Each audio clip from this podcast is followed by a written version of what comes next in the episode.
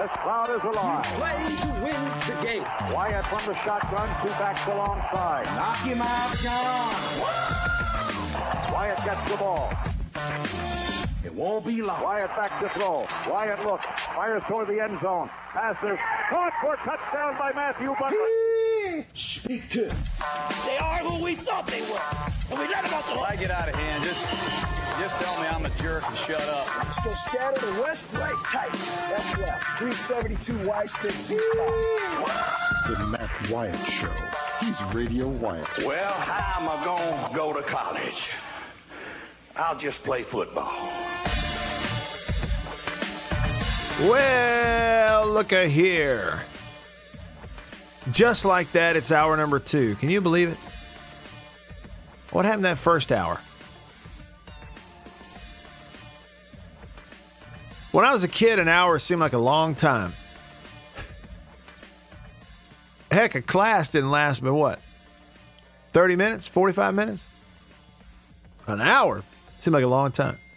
Now, an hour absolutely flies by. Where'd the hour go? Hour two has just begun. I'm Matt. I'm in the Farm Bureau studio. Farm Bureau, go with the home team. They are your home team at Farm Bureau. Hey, Roger, I had a funny moment yesterday. I was in Grenada at uh, the local Farm Bureau insurance office there. They got a bunch of great folks in the Grenada office. And one of them's a guy named Robert Carolla. How about how about that name? Named after a Toyota. That's right, Robert Carolla. Robert, born and raised in Grenada, played high school football Grenada High School, then played at Mississippi Delta Community College, and he played at Delta in the early mid '90s with those great defensive linemen like uh, Dorsett Davis and Toby Galladay and some of those.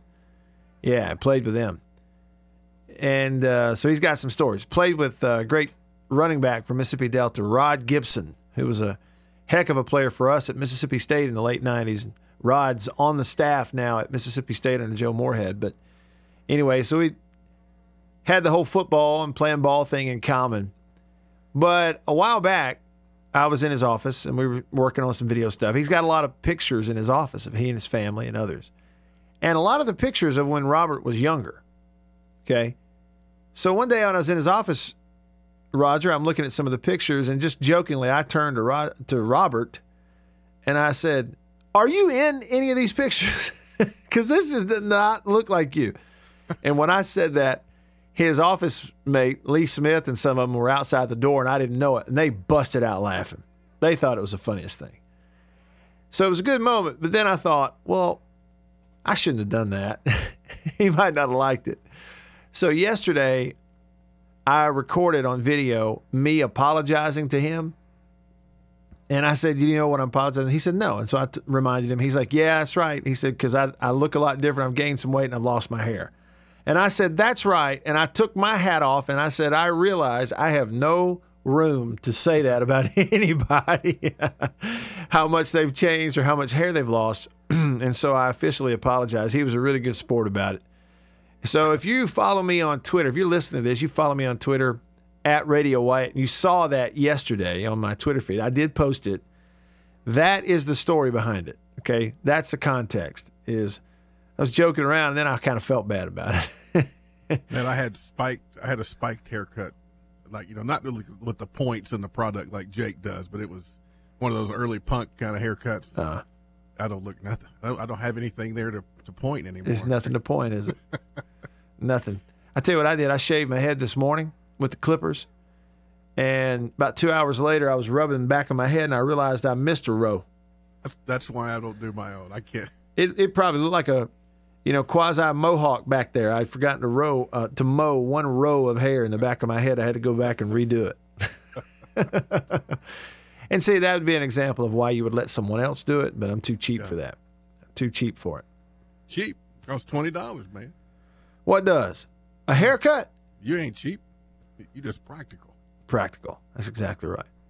At this point, if I had What do hair, you pay for a haircut up there? what? What, What? do you pay for a haircut in Tupelo? Oh gosh, it's been so long I don't remember. Oh, okay. I think it was cheaper than twenty bucks though. Yeah. Back when I was had hair and was having someone else do it. I thought I think it was cheaper than twenty. I think it's 18 here. That's kind of like the market rate. You know, okay. throw in an extra five. So I never get out for 20 anyway. I don't know what There I'm talking go. about. Yeah, there you go. telling you, get one set of clippers and be done with it. They tear up, go buy a new one in five years. You know, that's the path I'm on. All right, welcome in. You can be a part of the show. The text line 885 ESPN or 885 3776. And the Davini phone. Call me on the Davini phone 995 1059. 995 1059. We were talking about recruiting and chuckling about some of the things they say. Fluffy texted the show and he said, I can say this now because I'm anonymous, but my dad was a manager at a car dealership in uh, Lafayette, and a very prominent LSU alumni and player came in a couple times to buy cars for kids who were likely recruits. They would always put it in mom or grandma's name. And see that, yeah. I mean, that's kind of the way it happens. It's not exclusive to LSU, but that's the way it's always been kind of nationwide. It's why certain fan bases or teams or schools would kick and scream when they would get caught or get popped for some kind of car deal. it's because they're like, they can't say it publicly, but they want to say, look, man, you and I know everybody's giving away cars. It's a lease. Yeah. you know, we're trying every way we can to make it look legal. We just have to do it to keep up with everybody else. And, uh, you know, what I have said is, you know, I'm sure in the late 90s I played with guys who got cars. It was never made into a big deal. It was never something that was a like a stone cold fact. Nobody was ever going around bragging, hey, man, this booster right here gave me a car. It's nothing like that, but I'm sure there were guys who did. I didn't. I didn't guess I What we're dealing with here is a complete lack of respect for the law. for the law or the rules as we, we get, Yeah. you know. But um, what I have always said about it, the way I feel about it, is it's the recruiting part that I don't like. That's that's dirty and sleazy because what you're doing is you're affecting people's ability to make a decision, make the best decision for them. In some way, you know, families and kids ought to be able to make a decision based on what it is that's best for them, what they need to do, what they want to do.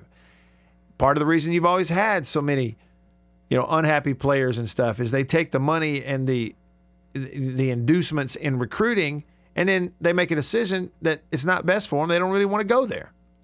And they wind up 2 years later that 5000 or that car they had for a year is gone or whatever and now they don't want to be there and that they're only there because they took some benefit and now they want out to go where they really want to go so you're not helping people when you really load them up in recruiting. You're just not. You're not helping people. Got a question for you. I was thinking about this the other day, and I was wondering if the NCAA loosened the rules on the ability to transfer, and so when Which they did. know unnamed alumni booster number one, you know, gives fifty, hundred, two hundred thousand dollars. I've heard you know bandied about for this, you know, uh, people named Cam and that kind of thing. Uh, Yeah. What if they were able to transfer after the first year? Would that not make people a little less likely to be throwing that kind of money at them? Oh yeah, it's a good point, Roger. Which they again they have loosened the transfer restrictions and all that kind of stuff, um, slowly but surely, more and more. Yeah, no, that is a good point. It- But you know, now, they- on the other hand, it could just make more money come in. Like that you could have somebody trying to outbid. oh sure, sure. You know, so come over here next year. I think the way to look at it, Roger, is it is such a lucrative business now for schools, for coaches, um, everybody, that there's no way to avoid people constantly looking for loopholes and, frankly, cheaters all over the place looking. And all it takes is one cheater to have a little success, and then everybody else is going to cheat because they have to to keep up. And then that's where you are there's lots of schools and uh, and their alumni and their boosters who would very much prefer to not have to do any of that. But if they don't, they're going to go into complete and utter obscurity in that particular sport. That's the way it is right now. It's- just it's just part of life. Hey, say it is what it is. Thank goodness that it is just NCAA rules and not laws. You know, the basketball thing is the first time it's ever really crossed over into whole like gobs of people going to jail. That's when you got really got out of hand. Um, but what I've always said too is, you show me a player at a school somewhere. He's a junior, senior. He's making good grades. He's never been in trouble. He's never, you know, embarrassing. He's doing everything he's supposed to do. He shows up for workouts. He goes to class. He's enjoying himself as a college student, and he's making tackles and touchdowns for you, and all this, and hitting jump shots for you, and and all this, and somebody gives him a car to drive because he didn't have one. You think I care? I don't care at all. It doesn't hurt my feelings at all. I realize it's against the rules. Doesn't hurt my feelings one bit. All right. Over to baseball. There's a flip of the switch. No segue, nothing. I'm just I'm just turning around here. Where nobody ever pays recruit. Well, say what you want. College baseball is maybe the most pure sport out there in college sports. It is. Because 99 schools out of 100 they're not they're not loading up baseball recruits. They're just not doing it. Um, and it's why you see so much parity. It's why Coastal Carolina won a national championship. Think about that. Anyway, parity. Auburn baseball hadn't been to the College World Series since 1997. They're there now. They are in it this year, headed there right now. And yesterday, Butch Thompson, the Mississippi native, former state coach, now the head coach at Auburn, talked with the media as he was about to get on the bus. And they left yesterday to go to Omaha. They're going to play Mississippi State on Sunday night. Here's some of that Q&A, Butch Thompson, head coach Auburn, with the Auburn media. exciting time for us uh, with Auburn baseball. I just you can start seeing it with uh, you know the people that have reached out since uh, this journey has gotten to the point where we get to take our first trip to Omaha, Nebraska, and play in the College World Series since 1997. You know, I walked in the office here this morning and we tried to get a little practice before we take off for for Omaha today, and you know I got Chris Morrison and Rob McCrory and Tim Hudson and all the people that have reached out. Uh, to us. Uh, I'll just stop with those three names because it's been a ton and it runs deep for the people that love Auburn. But uh, like I've mentioned, um, all that we've been through, um, both the good and bad, we claim every bit of it and um, excited to go out here and compete. I, I think it's going to be amazing. A, a vision I had, I know four years ago, was uh, getting to see this Auburn uniform run out on that field at TD Ameritrade Park and for uh, for me to be fortunate enough to be the head coach and, and see these guys do that here on Sunday is is pretty special. Going into the SEC tournament, um, things were looking a little less, you know, sure, certain as they are now as the way the team was playing. Uh, yet you guys have been able to come together, you know, despite a lot of people maybe hopping off the Auburn bandwagon. How have you guys been able to keep performing, you know, even though a lot of people stopped believing? Yeah. And you know, this team was 23 and 6 at one time. This team had won 15 games in a row at one time. Uh, I think the team was 7 and 3 in the Southeastern Conference at one time. Um, you know, just I, I think getting banged up, and I think some some guys have performed with the bats, especially. Uh, it really cooled off from that standpoint. So I, I think we had to circle and go to a little damage control there for an extended period of time in the middle of the year. But uh, I think that's why I go back and, and credit this group time and time again because there was enough fortitude. I think there was enough confidence in themselves. Um, maybe even when people gave up on them, uh, I think I think these guys still think they're good baseball players and believe that the whole time. And we, we kind of just kept hunting for a recipe, and then you know we got to play enough. At the end of the day, you wound up playing the number one strength of schedule in America. And, um, you know, I've talked about that maybe at nauseum for some folks, but I do think having to go everywhere that we had to go, knowing before the season started, I said we're about to walk through the toughest, you know, schedule um, in America because I believe that because I saw Baton Rouge on the schedule, I saw College Station, I saw Nashville, I saw uh, South Carolina, I saw Starkville, um, just to name a few, and um, I, I knew if we could survive, like you say, and get to that tournament and keep fighting, that we could return to like that 15 games in a row, that win streak, if we could just keep surviving. And uh, for whatever reason, those six days between the SEC tournament and the regional starting in Atlanta, uh, some good things started happening. Um, I could tell the team was getting closer. I think they kind of put away with like, hey, this, we're injured here, and I just think they wiped the slate and kind of created a new clean sheet of paper. And some of these guys that we know are so capable started playing some great baseball. And uh, you know, we've been a handful the last couple of weeks, and uh, I think that's our driving force uh, going into to this next round. Kind of chuckle when you see it's Mississippi State across from you, knowing that's your previous program. You're from Amory, Mississippi, I believe, an hour away from Starkville. How much does that just make you kind of chuckle? This is who we face. It just, it, just so much script stuff going on. I, I, I go back to thinking, uh, oh, of course Steven Williams is going to hit a walk-off home run after the way the season ended last year. Of course Cody Greenhill is going to throw the last pitch to propel us into Omaha because he threw the last pitch last year in Gainesville. Of course that's going to happen. And of course, out of 300 schools, we're going to play Mississippi State in the first game of the College World Series. I wouldn't have it any other way. You know, I've, I've been in the home of Ethan Small. I'm sure we're going to get him, get him, draw him game one. Um, the recruitment of, of Jake Mangum, you know, and of course we're going to play those guys. A place that's dear to me, a place that's prepared me for the job that, you know, the opportunity of a lifetime that I have now. I owe it to Mississippi State. And, uh, you know, John Cohen, the athletic director there now, uh, we were in a dugout for, for seven years uh, together, trying to fight and win. Actually, it's my last time in Omaha in 2013.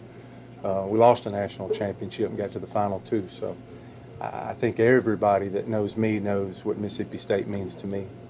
Um, but I also think everybody that knows me knows that, uh, you know, we, we found purpose in our family, and you know, two girls go to Auburn, and man, we found where we're supposed to be here in Auburn. So, in a unique, weird way, I'll turn that around to say this is one of the neatest games that I've ever had an opportunity to coach in and be a part of because of so much respect on the other side, um, care about a ton of people on the other side, uh, and my Tigers get to play them. I, I can't wait to hook it up. How about that quote? What do you think about that quote from Butch Thompson right there? Uh, one of the neatest games that I will ever get to be a part of. He's talking about this one coming up on Sunday night, and uh, he can't wait to get it started. It's something that he'll talk about for years to come, and he will. You know, um, win or lose. I thought I heard a phone ringing, Roger. But seriously, were you playing me the? Were you giving me the phone cue, or was that a phone ringing in my soundbite with Butch? I couldn't tell. I know that I, it was me, but I thought it fit right in. it did. It sounded like there was one next to him down the hall, phone ringing. Somebody get that phone. All right, so who we have? Mass communicating over here. We got Jay from Baltimore. Hey, Jay, what's up, man? Hey, as Omaha approaches, I was just thinking about that SEC tournament and that 1-0 loss to Vandy and that marathon of scoreless innings versus LSU. And know, I don't know what it is. It, if it's the inability or 100% philosophy, but the Dogs have just not shown uh, any indication of playing small ball. Um, I I just think that they certainly could have benefited from from those games, and I could anticipate seeing that uh, coming up in this tournament. What are your thoughts on that? Yeah, you've got to be able to do it if you want to. You know, you you talk about complete teams. The teams that win a championship, they can do anything they need to do at any time. They can do it all. You got to play a little small ball. You got to hit and run. You got to move runners over.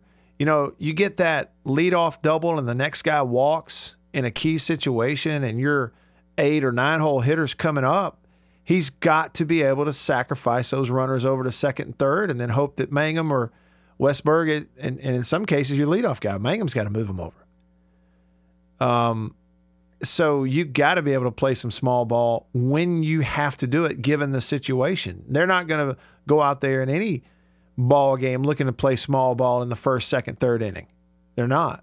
But you get in those late innings and you're in a tie ball game or you're down by one, you got to figure out a way to tie it up and extend.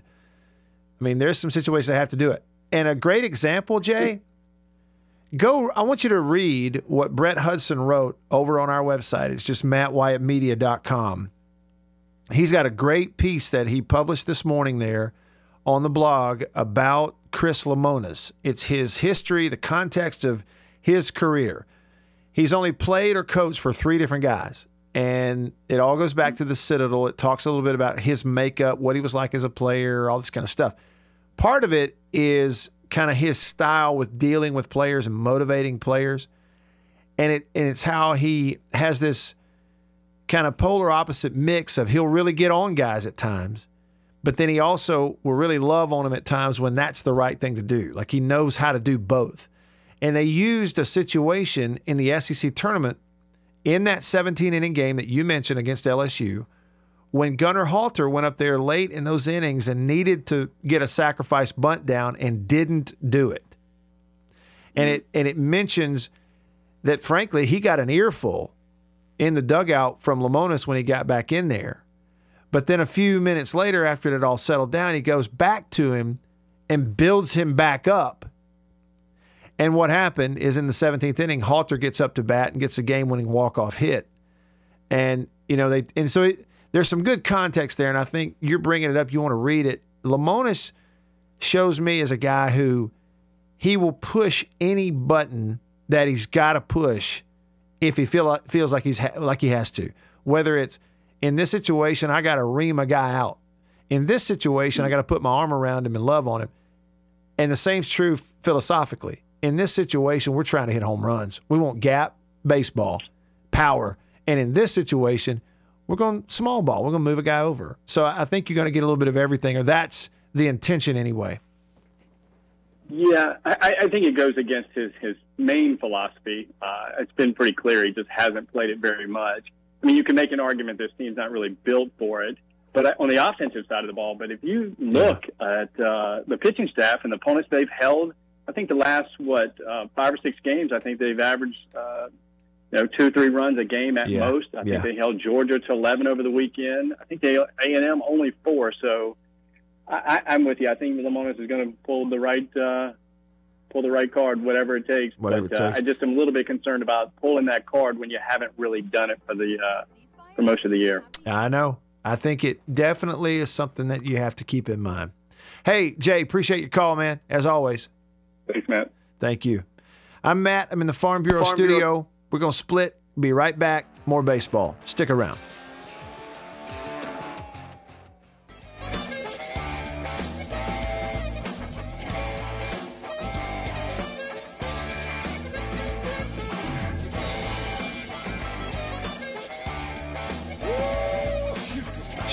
Up in here amongst us. Fluffy text back said the guy who used to come in there buying cars for LSU recruits was tall. Does that, does that kind of identify him no, not one. I just thought it was funny. Maybe it's basketball is what he was talking It about. could have been. It, it could have been, but I, I just thought it's funny. it says he was, and he, he put it in all caps. Tall. That's great. Give me a call on the Davini phone 995 1059.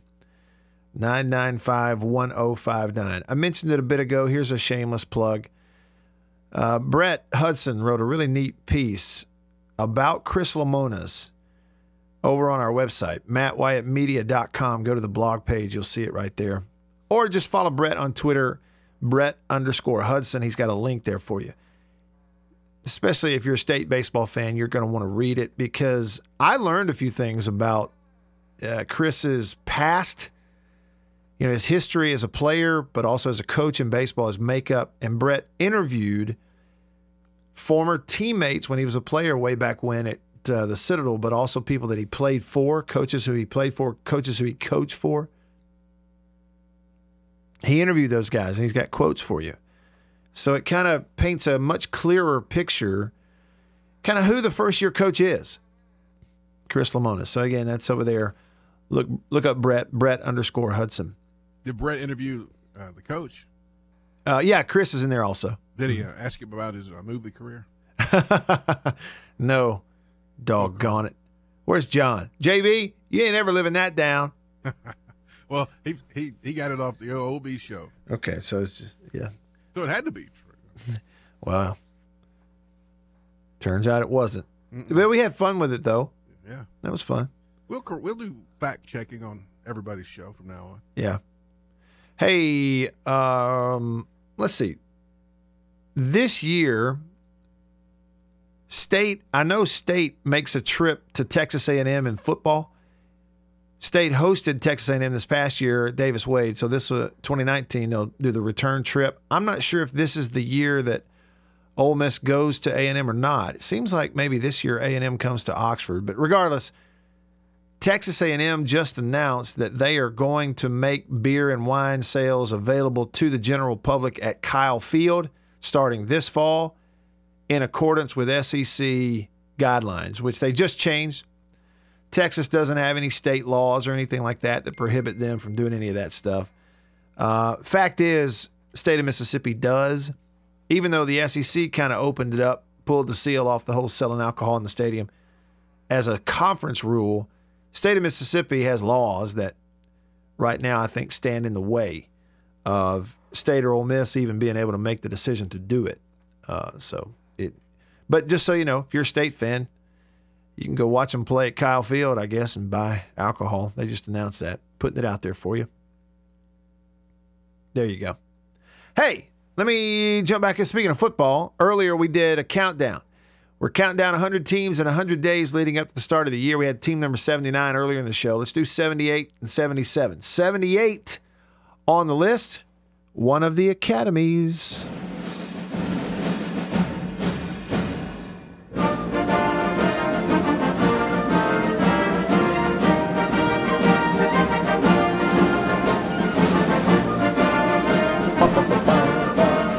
Air Force. Sing along. Give you a hint. There's a very well known, famous, popular NBA head coach who's an Air Force alum. Wonder if you know who that is. Nothing can stop the U.S. Air Force. Nothing can stop the U.S. Air Force. That's got to be in the top ten right there. it ain't no doubt it's a top 10, Roger. Man, Off made we- me want to go join the Air Force. Does it? Yeah, almost did. Man, These I darn glasses. You didn't have the eyesight, huh? I knew you got to be perfect in every way.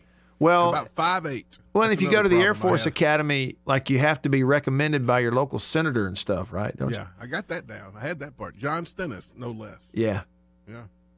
I was all up inside of some football recruitment by the Air Force Academy, coming coming out of high school. Had all those letters from Fisher DeBerry, and got to talk to him, meet him, all this kind of stuff, but uh, didn't materialize. I don't know. You know, it's in Colorado. It's in a gorgeous place out in the mountains in uh, Colorado. And I've been there. We went through there on one of those when I was a youth, a Ute, when I was a youth, and we were on one of these mission trips headed to Wyoming. We went through there and drove into and kind of just, you know, our own, didn't take a tour, but we just walked around and looked at different things on the campus there at the U.S. Air Force Academy. I never forget, it's just so beautiful. That stadium, that football stadium sitting up in the mountains up there. And they had the seats on one side of the stadium. It spells out Air Force, the way they've painted the seats. Or, and then you had the uh, chapel that is so iconic. If you see a picture of it, seeing that in person, we walked up into the inside of it there. It was just really, really cool. Air Force, uh, it's a neat place, but way on out there. You know, you can't be a pilot and be six foot five and a half or anything like that. I hate flying. It's just, it does not appeal to me one bit. No, Gregg Popovich is an Air Force alum. I don't know if y'all realize that, but the coach of the Spurs, who everybody uh, loves and admires and everything. Um, yeah, he's an Air Force alum. I'd love to tell you about some Air Force football stuff real quick, but I got to pull their schedule up. While we do that, let's go to the Davini phone. I hear it ringing. Davini Equipment, Madison and in Jackson. Who you have, Roger? Mountain Dog. There he is. What's up, Mountain Dog? Hey, Hey. the one, the only, baby. All right. Uh, yeah, I uh, I've got over 2,800 hours in a C-130. I'm, I went about it the old-fashioned way, though. I graduated from Mississippi State and then went into the Air Force. And we used to have guys in our squadron that graduated from the Air Force Academy. And we'd always say the reason they had those big rings on was when they were picking their nose, that it stopped them from pushing into their brain. Not a big fan of the officers, were you? No, I was an officer too, but to them, uh, you know, They were them and you. it was like an elite club, I guess you might say. Uh-huh. Yeah. Mhm. And uh, yeah, we could tell. but I do have one that's a other good funny line, story though. I to tell you, Matt, Okay. about the whole hair thing and all that. Yeah. Uh, I've got pictures of myself when I was flying, and uh, and a guy comes in to interview. He's a millennial, and he looks at the picture, and he looks at me, and he goes, "Man, you used to be pretty good looking." that was kind of like your situation. yeah, look, man, it's just age. It does it to all of us for the most part, except guys like you know these famous people like Rob Lowe and others. They they stay young. We don't do it. We age like you're supposed to. You're supposed no, to age. man, I'm sorry. I, I live in Mississippi. I just age with the way it is. That's the way it is. It's like But now, brother, I thought that was funny. That uh, was good. I wanted to tell you that story, and then tell you the Air Force story. So, I if you ever appreciate meet an it. Air Force Academy grad, tell them that that's the reason I got those big brains on. so they can't poke their brain out. All right, we'll do. Thank you. When when they're picking their nose. When they're picking the yeah, gotcha. Okay, gotcha. Mountain dog. Okay, brother. Thank Take you. care, man. Um, the cadet chapel. Again, seeing that you can see pictures all you want, but you see that cadet chapel at Air Force sitting up there all by itself in the mountains. It is incredible to just look at. And you walk in, the inside of that thing is incredible. It has 21 spires. They began building that thing in 1959. They get more than 500,000 visitors annually. And here's the thing the cadet chapel can accommodate five religious services at once. Three levels, separate entrances. It allows services to occur simultaneously. How about that?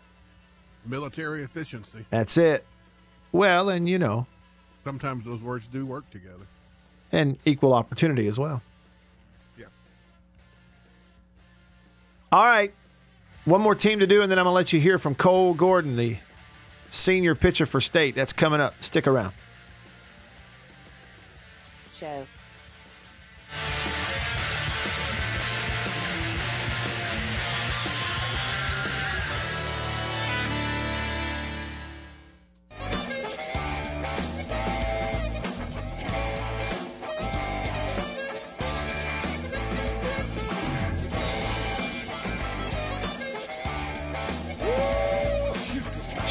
Up in here amongst us. Fluffy text back said the guy who used to come in there buying cars for LSU recruits was tall. is that, does that kind of identify him no, not one. I just thought it was funny. Maybe it's basketball is what he was talking It about. could have been. It, it could have been, but I, I just thought it's funny. it says he was, and he, he put it in all caps. Tall. That's great. Give me a call on the Davini phone, 995 1059. 995 1059. I mentioned it a bit ago. Here's a shameless plug. Uh, Brett Hudson wrote a really neat piece about Chris Lemonis over on our website, mattwyattmedia.com. Go to the blog page, you'll see it right there. Or just follow Brett on Twitter, Brett underscore Hudson. He's got a link there for you. Especially if you're a state baseball fan, you're going to want to read it because I learned a few things about uh, Chris's past, you know, his history as a player, but also as a coach in baseball, his makeup. And Brett interviewed former teammates when he was a player way back when at uh, the Citadel, but also people that he played for, coaches who he played for, coaches who he coached for.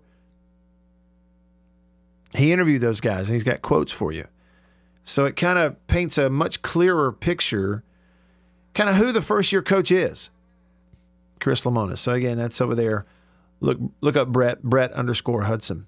Did Brett interview uh, the coach? Uh, yeah, Chris is in there also. Did he uh, ask him about his uh, movie career? no, doggone it. Where's John? JB, you ain't ever living that down. Well, he he he got it off the OB show, Okay, so it's just yeah. so it had to be. Wow. Turns out it wasn't. But we had fun with it though. Yeah, That was fun. we'll we'll do fact checking on everybody's show from now on. Yeah. Hey, um, let's see. This year, State. I know State makes a trip to Texas A&M in football. State hosted Texas A&M this past year Davis Wade, so this uh, was 2019. They'll do the return trip. I'm not sure if this is the year that Ole Miss goes to A&M or not. It seems like maybe this year A&M comes to Oxford, but regardless, Texas A&M just announced that they are going to make beer and wine sales available to the general public at Kyle Field starting this fall in accordance with SEC guidelines, which they just changed. Texas doesn't have any state laws or anything like that that prohibit them from doing any of that stuff. Uh, fact is, state of Mississippi does, even though the SEC kind of opened it up, pulled the seal off the whole selling alcohol in the stadium as a conference rule. State of Mississippi has laws that right now I think stand in the way of State or Ole Miss even being able to make the decision to do it. Uh, so it, but just so you know, if you're a state fan, you can go watch them play at Kyle Field, I guess, and buy alcohol. They just announced that, putting it out there for you. There you go. Hey, let me jump back. In. Speaking of football, earlier we did a countdown.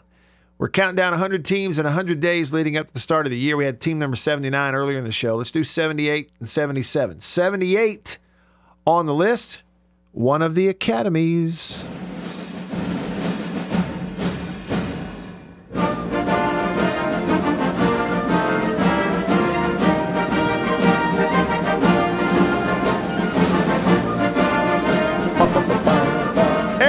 Air Force. Sing along.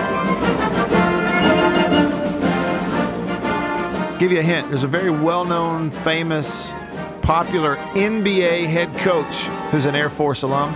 Wonder if you know who that is. Nothing can stop the U.S. Air Force. Nothing can stop the U.S. Air Force. That's got to be in the except top ten right there. it ain't no doubt it's a top 10, Roger. Man, Off made we- me want to go join the Air Force. Does it? Yeah, almost did.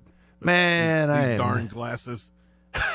You didn't have the eyesight, huh? I know you got to be perfect in every way. Well, about five eight. Well, and if you go to the Air Force Academy, like you have to be recommended by your local senator and stuff, right? Don't yeah, I got that down. I had that part. John Stennis, no less. Yeah. Yeah.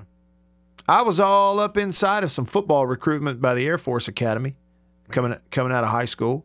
Had all those letters from Fisher DeBerry and got to talk to him, meet him, all this kind of stuff, but uh, didn't materialize.